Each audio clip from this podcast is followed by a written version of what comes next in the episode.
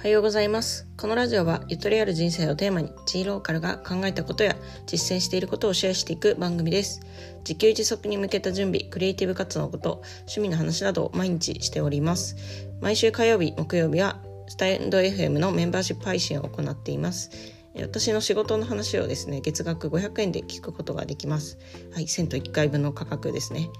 でこの何を話してるかというと、まあ、昨日も配信したんですけれども、えっと、仕事の裏話とかあとは毎月月初にですね先月どのぐらい売り上げがあったのかみたいなそんな生々しい話もしてますので、えー興味ある方は途中までぜひ聞いてみてください。はいということで今日もやっていきたいと思うんですけれども、えっと今ですねあの連日お伝えしている通り中型バイクの免許取得のために合宿に来ています。はい、で毎日毎日そのバイクに2時間ぐらい乗ってるんですけれども、えっといよいよですね明日かな？多分明日その1つ目の試験があります。まあ、これはなんか不合格とかはそんなないみたいなんですけど一応なんかテスト的にその卒検の練習みたいな感じですね。あの今まで習ったことができてるかっていう、うん、とちょっとした試験があるんですけれどもまあそれに向けてちょっとね対策しなきゃなっていう感じの雰囲気になってきてます。でどうやって対策するかっていうところでちょっと昨日いろいろ調べたところあの YouTube にですねいい感じの動画が結構上がっていてあ YouTube がある時代に生まれてよかったなというふうに思いました、まあ、例えばあの共感をやっている方が自動車学校の教官をやってる方がその試験のポイントを話してる動画だったりとかあとは同じ教習所に通って卒業生の人がなんか自主的に作った動画でここでこうやってこうやってっていうのをなんか歩きながら確認してる動画とかあのそういうのがありましてですね、えー、とそういうのを見ておけばまあ結構やることが把握できるのであの試験に有利だなっていうふうに感じましたね。はいということでですね今日はですねあのなんかバイクをちょっと運転してみて感じたことを話したいと思います。まあ、タイトルが「便利とつまらないは表裏一体」っていう話をしてみたいかなというふうに思います。えっとですねまずあのバイクっていうものにはですね2種類あるんですね。バイクには、えっと、マニュアル車とオートマ車まあ車も一緒だと思うんですけれども、えーその2種類があります。でマニュアル車っていうのはあの結構いろいろな操作がたくさんあるもので、まあ、自分で割と操作していくと。でオートマに関しては、うん、と結構自動的にその機械がまあ操作してくれてあんまりやることがないというような感じの分け方なんですけれども、えー、と私は今ですねマニュアルのバイク免許を取得しに来ています。まあなんか基本的にはマニュアルで取る人が多いみたいですね。っていうのも、えっとまあ、マニュアルを取ればオートマも運転できるのでなんかコスパ的にはまあ若干オートマの方が取得費用安いんですけどコスパ的にはですねあの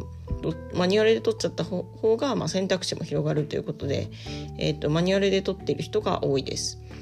でなんですけどマニュアルのあのカリキュラムの中にもオートマでまずあの1回乗車してみましょうみたいな昨日体験乗車みたいなやったんですね。はい、でまああの実際にそのマニュアルのバイクとオートマのバイク、えどちらも乗車してみました。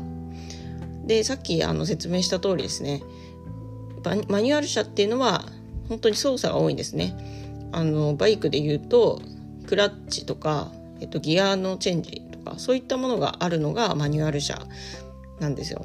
で、えっと、マニュアル車の運転ってどうするかっていうとまずは、えっと、こうエンジンをかけた後に普通にアクセルを回すだけでは発車しなくてその時に最初にクラッチをちょっと操作してでそのクラッチの操作も、まあ、ちょっとコツがあってみたいな感じで、えっとクラッチをうまく使えないとそもそも発車ができないっていう感じなんですね。であとはスピードを上げる時自転車みたいに変速をかけるんですよギアを変えて。スピード出したい時に、えっと、ギアを上げてスピードを落としたい時にギアを下げるとそういう操作もクラッチを使いながら自分で手と足を使ってごちゃごちゃってやって結構速いスピードでやるっていうのがマニュアル車なんですよ。で、えっと、昨日オートマ乗ったんですけどオートマ車はあの本当にアクセルを回すだけって感じですね操作方法としては。はい、本当にシンプルで、えっと、簡単でした。で、えっと、思ったのは、まあ、マニュアル車の運転ってやっぱりその運転しながらこう結構いろいろ考えることがあって、まあ、それがちょっと面白いというふうに思うんですね。で結構他のあのバイク乗ってる人に話聞いても、えーと、マニュアル車は面白いけどオートマ車はつまらないみたいなそういうふうに言ってる人が、えー、多いなっていうふうに思うんですよ。うん、これですねあのまあつまりマニュアル車は難しいけど面白いと。でオートマ車は簡単だけどつまらないとそういうことになってるんですね。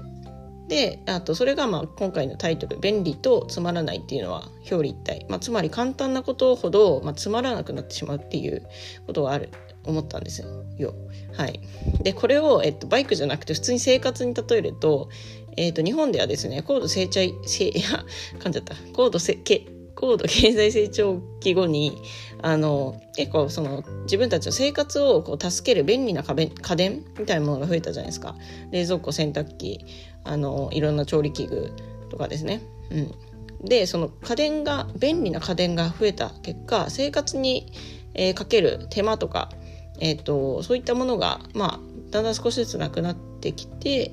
で、えっと、私たちはそれをまあ仕事の時間とかそういったものに結構置き換えるようになってきたと思うんですけど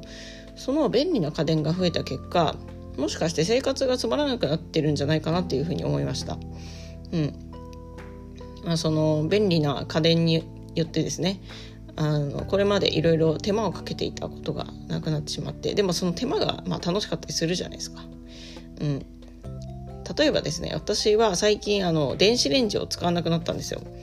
あのまあ、稲垣恵美子さんっていう方のちょっと影響を受けてその方ってほとんど家電を使っていないっていう人なんですけどその方の本とかを読んでで、えっとまあ、冷蔵庫と電子レンジをやめてみようとちょっと冷蔵庫は結果的にあんまりやめれなかったんですけど電子レンジは、まあ、もう使わねえわって思ってあの引っ越しのタイミングで売ったんですね。で、えっと、電子レンジを使わなくなるとあのじゃあなんか冷凍したものをどうやって解凍しようかとか、えっと、その他だとオーブンレンジだったんですけどお菓子作りする時にどうやってオーブンレンジなしでお菓子を作ろうかっていうのを考えてで、えっと、それをまあ実験してみるっていうことができるんですね。結構私はまあ野菜を冷凍することが多いんですけどあと肉か野菜と肉を冷凍するんですけどその野菜肉の冷凍に関してはあのもうそれをお湯でこう煮込んじゃってでそのそのままそれをスープにしたりとか肉だったらあの鶏肉の出汁が出てるのでその余ったお湯を、まあ、あのスープの出汁にしたりとか、まあ、そういう感じでですねいろいろ工夫しながらやってます。お菓子作りに関しては、えっと、スキレットっていう道具を使って、えっと、スキレ蓋付きスキレットだと結構高温になるのでそれがオーブンの代わりになったりします。まあ、こんな風にですね、えっと、電子レンジがないと、まあ、確かに手間はかかるんですけれども、えっと、料理はすごい楽しくなったなというふうに感じています。まあ、私はですねこの生活っていうことを楽しむ人生を送りたいと思ってますので、えっと、その生活に関して、えっとまあ、便利なものっていうのはあんまりそういうのに、ね、頼りすぎないということを意識していたいきたいなというふうに、え考えています。まあ、最近はその電子レンジを手放してましたけれどもその他にもなんかあのちょっとこれ便利すぎるんじゃないみたいなものをどんどんこう手放していくことによって生活を楽しくしていく、まあ、昭和のあの古き良き時代にこう生活を戻していけたらいいなっていうふうに考えております。はい、皆さんもあの自分の周りにある便利なものを一回やめてみると結構面白いかもしれないです。ということで本日は、えーと、便利とつまらないは表裏一体なんじゃないかなっていう話をしました。はい。じゃあ今日もですね、ちょっとバイクの免許取得に向けた、えーと、技能講習がありますので、ちょっと頑張ってきます。ちょっと筋肉痛はね、少し楽になってきたような気がしてます。はい。それでは本日もゆとりを持ってお過ごしください。